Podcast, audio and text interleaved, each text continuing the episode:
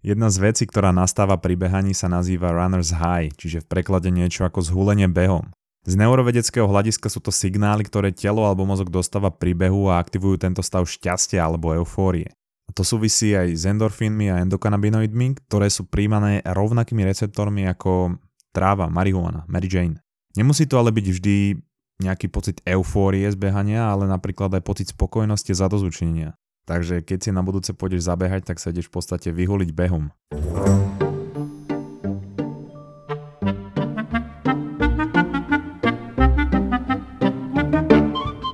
tento podcast dáva nejakú pridanú hodnotu a občas sa traseš z tých primitívnych vtipov, ktoré dávame a chceš podporiť jeho produkciu, tak pozri náš Patreon, kde nás môžeš na mesačnej báze podporovať sumou, ktorú si vyberieš a dostaneš za to aj bonusové časti ku každej epizóde, ale napríklad aj možnosť vybrať tému epizódy, ale aj osobnú konzultáciu s nami a zvýšený sex appeal, ale je tam oveľa viac výhod, takže ak nás chceš podporiť, tak čekni náš Patreon, odkaz je v popise epizódy, no a nezabudnite dopočúvať do konca, mám tam pre vás pripravenú extrémne vymakanú súťaž a poďme už na epizódu. Človek žil 99,9% času svojho vývoja v nedostatku a na to sú uspôsobené aj naše mechanizmy v tele.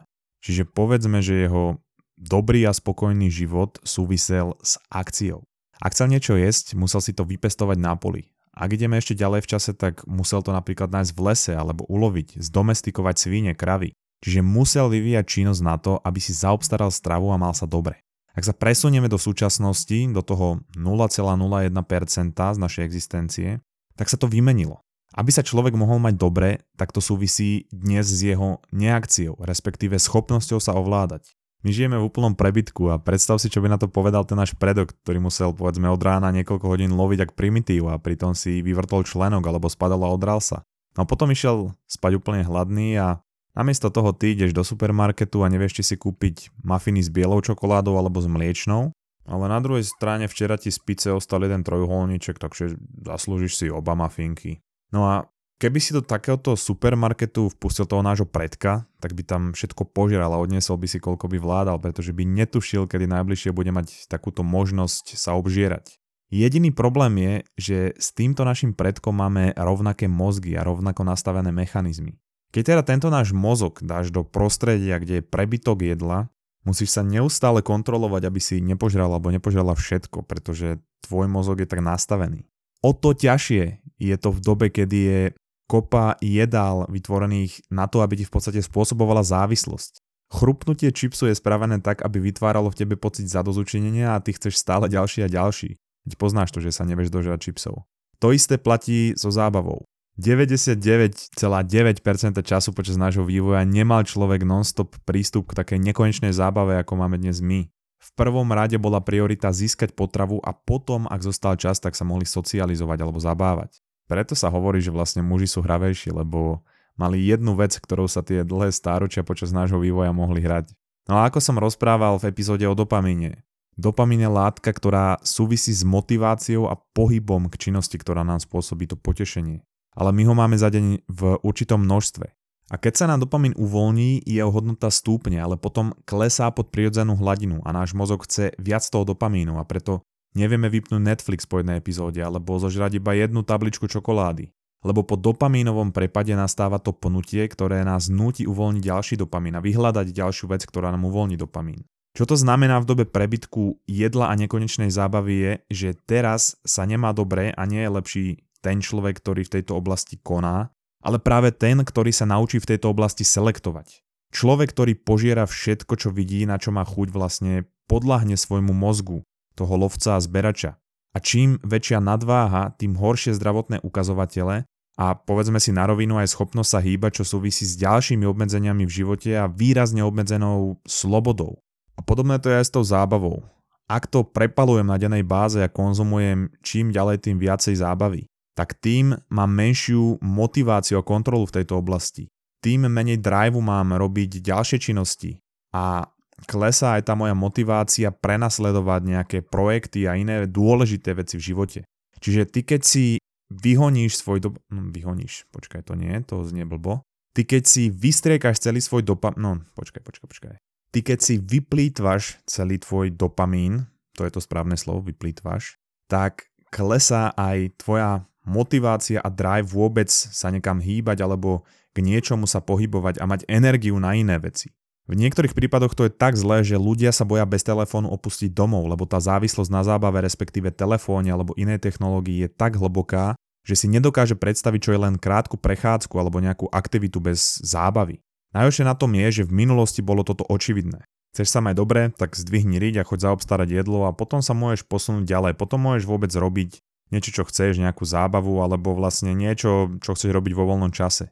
Ale bez pohonu pre naše telo toho veľa nespravíš. Však skús sám jeden deň jesť a povedz mi, na čo budeš myslieť. Ja som dvakrát v mojom živote mal taký predlžený fasting, že som nejedol prvýkrát 5 dní a druhýkrát 7 dní, mal som úplne bez jedla, pil som iba vodu a po dvoch dňoch bez jedla som si dokázal vybaviť úplne všetky jedlá, ktoré som v živote jedol, dokázal, dokázal som si vybaviť ich chuť a dokázal by som namodelovať každý záhyb a detail na brokolici. Dokonca sa mi tak zlepšili zmysly, ktoré vnímali jedlo, že som počul a cítil, ako rastie mrkva a cibola na druhej strane Slovenska.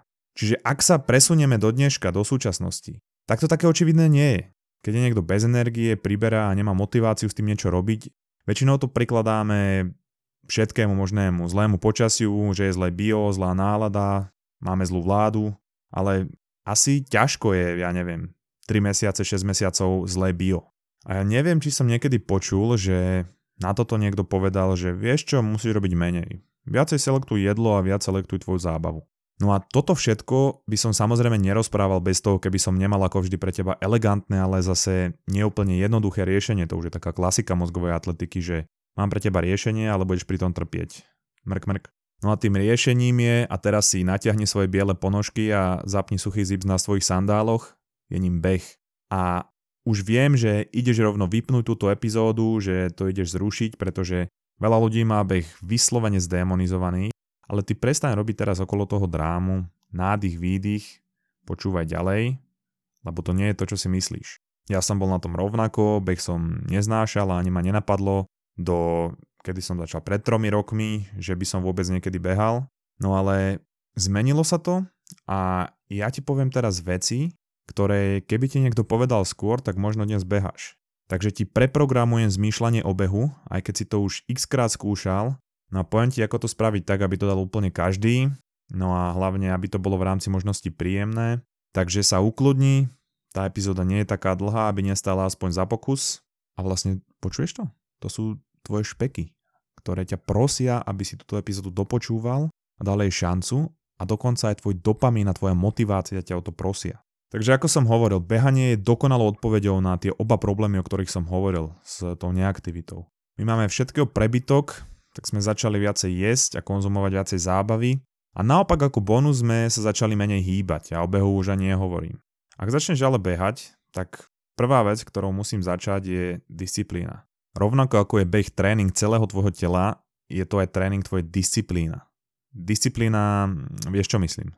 To je taká tá vec, čo sa hodí, aby si nezožral, ja neviem, vedro sadla a nepozeral sa pri tom celú sériu priateľov. A dokonca štúdia mozgovej atletiky naznačuje, že 100% ľudí, čo dokážu dopočúvať epizódu tohto podcastu so všetkými primitívnymi vtipmi, majú aj disciplínu na behanie. O disciplíne ti ale hovorí každý, čo sa týka behu.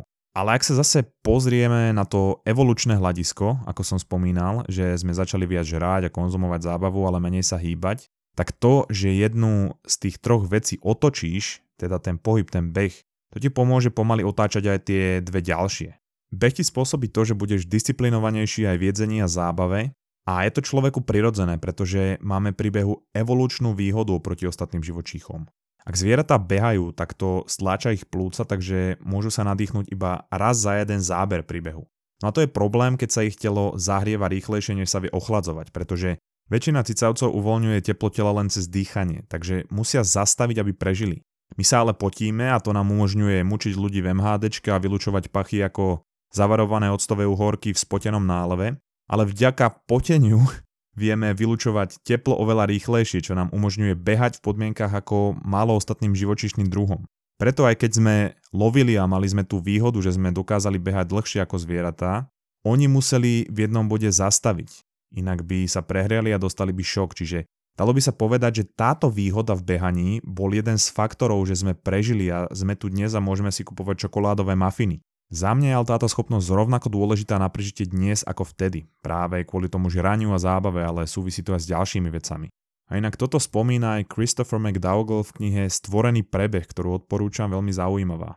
Ešte o trochu zaujímavejšie keď sa pozrieme na beh z hľadiska vedy. Neurovedec Ben Martinovga hovorí o behaní ako meditácii v pohybe.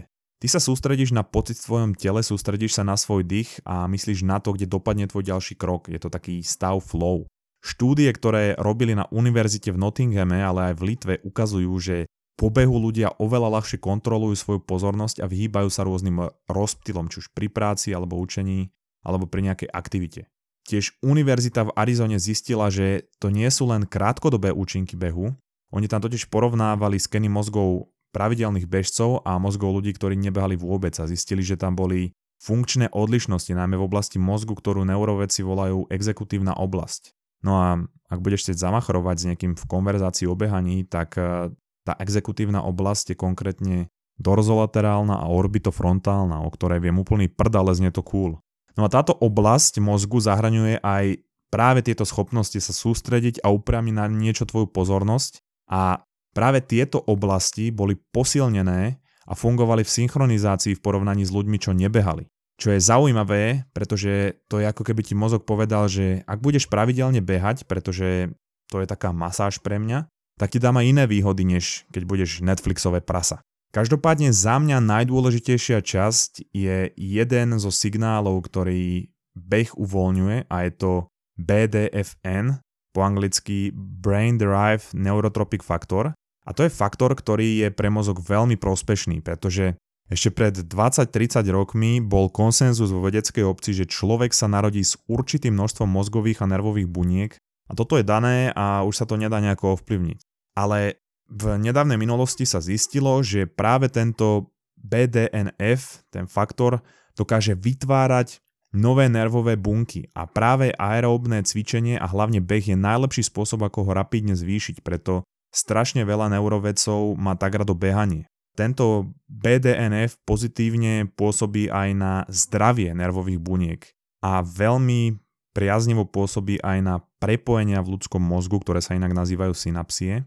Takže tento BDNF faktor spomaluje starnutie a degeneráciu a je dokázané, že ľudia s nadváhou majú nižšie levely tohoto faktoru.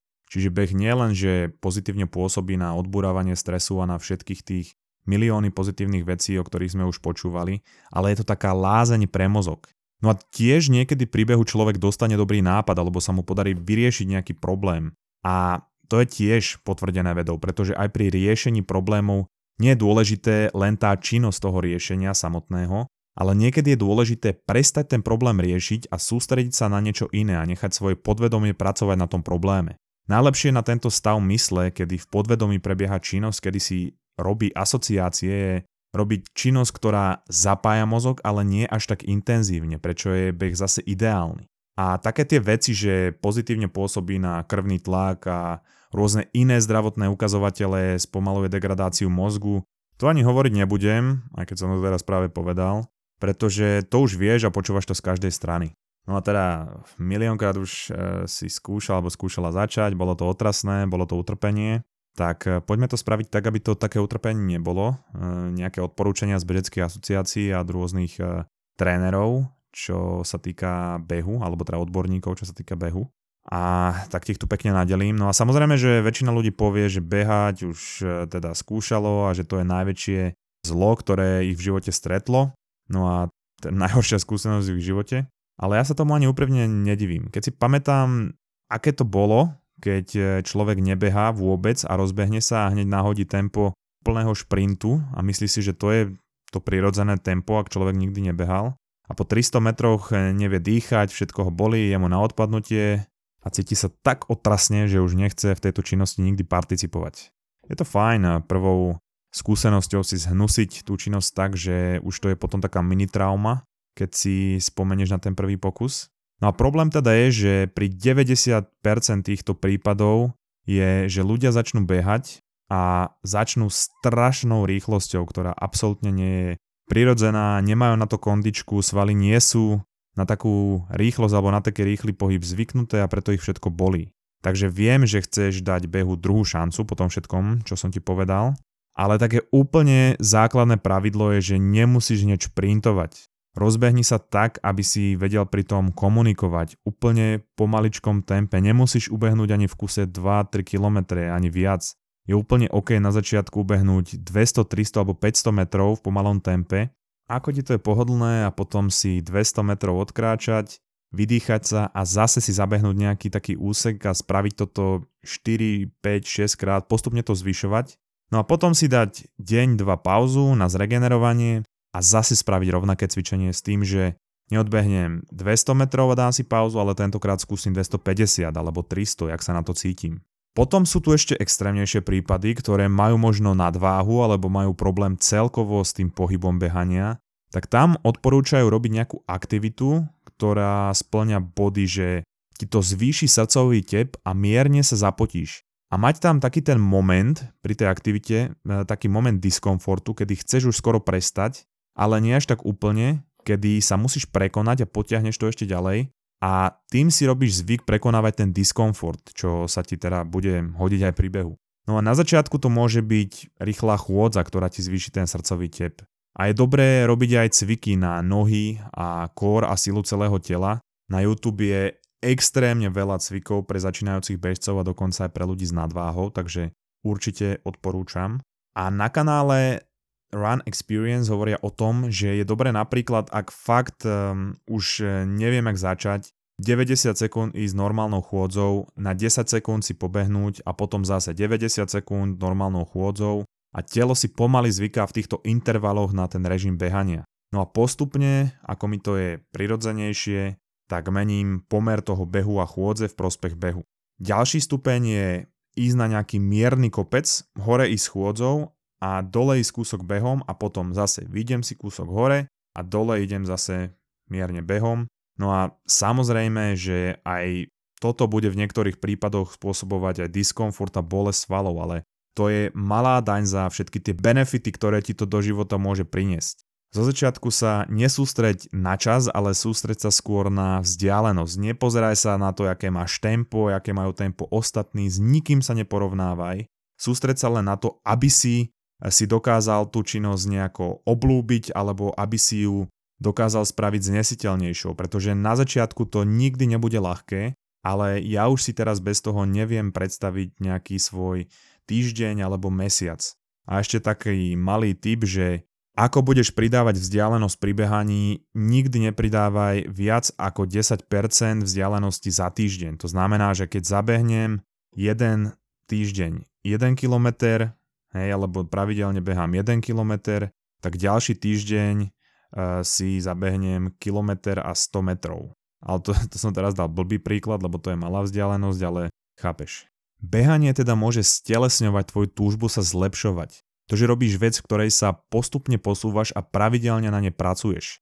V živote sa ti môže stať úplne čokoľvek, ale vždy ti behanie ostane. Či už budeš smutný, budeš šťastný, budeš mať zlý deň, nebudeš schopný sa sústrediť, nasaď si tenisky, vybehni. Čo behanie predstavuje je, že ideš bez žiadnych rozptylov, sústredíš sa len na seba, na svoje telo a Niekedy to je extrémne príjemné, niekedy to je menej príjemné, ale to je život. Čo ak pôjdeš na hodinový beh, budeš sa sústrediť len na seba, aj keď to je trocha nepríjemné, je tam nejaký diskomfort, tak predstav si, akú schopnosť sústrediť sa ti to dá pri iných veciach, ak toto budeš robiť pravidelne. Skús chodiť behať do lesa a hlavne bez elektroniky. Neber si vždy telefón a nedávaj si do uší hudbu. Vnímaj svoj dých, svoj prostredie, prírodu okolo teba a dodá ti to ten zvyk, že niečo je dôležitejšie než telefón, zábava a posiluješ ten sval tej disciplíny a sebaovládania. Lebo ak ho neprecvičuješ, tak samozrejme, že ochabuje. Tvoje telo dáva tvoje mysli signály, že už je unavené a kričí na teba, aby si prestal bežať a vtedy, ak budeš pokračovať, naučíš tvoje telo aj seba, že mysel je šéf, že mysel ovláda to telo a ty nebudeš otrokom svojho tela alebo svojich nejakých eh, senzácií. Nie vždy, keď budeš chcieť eh, všetko zožrať, to spravíš, to isté platí so zábavou. Dodá ti to schopnosť pokračovať v ťažkých veciach, aj keď sa ti nedarí, aj keď sa cítiš naprd a vtedy dokážeš vytrvať. A ja viem, že tu mám veľa ľudí, ktorí behajú a veľa ľudí, ktorí budú chcieť začať. A ja som sa rozhodol, že to tento mesiac spojíme a vytvoril som bežecký klub v aplikácii Strava. Odkaz či už na tú apku alebo na ten náš klub bude zase dole v popise pod epizódou. No a môžeš sa prihlásiť do tohoto klubu a behať spolu s nami. Môžeme vytvoriť takú bežeckú komunitu a navzájom sa podporovať. Dajú sa tam aj komentovať behy iných, vytvoriť to také zdravé súťaženie. No aby som vás ešte viac motivoval, aj tých, čo váhate nad tým, či sa pridať do klubu alebo či vôbec začať behať, tak vytvoril som spoluprácu s shopom Top for Running, ktorý ponúka úplne všetko potrebné pre bežcov. Je to taký môj love brand, pretože ja z neho pravidelne kupujem veci na behanie už dlhšiu dobu. No a Top 4 Running dali do súťaže dva poukazy. Oba v hodnote 50 eur na nákup v ich shope. A jeden poukaz vyhrá ten, kto samozrejme pridá sa do nášho klubu a nabehá vo februári najviac kilometrov, lebo tam bude tabulka, kto koľko na- nabehal. Ale teraz neberte to tak, že to bude nejaká hamba, alebo čo je to na to, aby sme sa navzájom motivovali. A druhý poukaz vyhrá ten, aby to bolo fér, aby to nebolo len pre tých, čo už pravidelne behajú. Náhodne vylosujem zo všetkých ľudí, ktorí sa zapoja do bežeckého klubu alebo bežeckej skupiny, toho, kto vo februári nabehal aspoň 5 kilometrov. Pretože ak začínaš, tak samozrejme nebudeš na začiatku behať neviem koľko kilometrov, Takže aby to bolo fér, každý, kto začína a nabehá aspoň 5 km, tak bude zaradený do losovania o ten druhý poukaz na Top 4 Running. No a samozrejme, že ak chceš začať behať, je extrémne dôležitá obu. Nebehaj v teniskách, ktoré máš zimné alebo ja neviem aké. Kúp si bežeckú obu. No a hneď môžeš využiť e, tento shop Top 4 Running ja som si z neho naposledy kupoval, respektíve som na Vianoce dostal a tenisky, ktoré dlhodobo používam na beh. Je to model Nike Pegasus, posledné sú 38. No a do popisu ti hodím aj link na ich shop, aj link na tie tenisky, ktoré mám ja. Sú na behanie perfektné, je to jeden z najznámejších modelov na behanie od Nike. Takže určite odporúčam Top for Running na tenisky, ale majú tam aj bežeckú výstroj. Takže zapoj sa do nášho bežeckého klubu na Strave, volá sa Mozgoví atléti, link na ten klub je v popise, môžeš vyhrať 50 eurový poukaz do tohoto shopu, takže vo februári všetci beháme, ja sa vám budem snažiť ísť príkladom, budem vás podporovať a nezabúdaj, že keď nás chceš podporiť aj ty, náš podcast, tak čekni náš Patreon, zase odkaz je v popise a ďakujeme za všetku vašu podporu, feedbacky, za to, že zdieľate alebo budete zdieľať túto epizódu. Počujeme sa zase o týždeň. Čaute.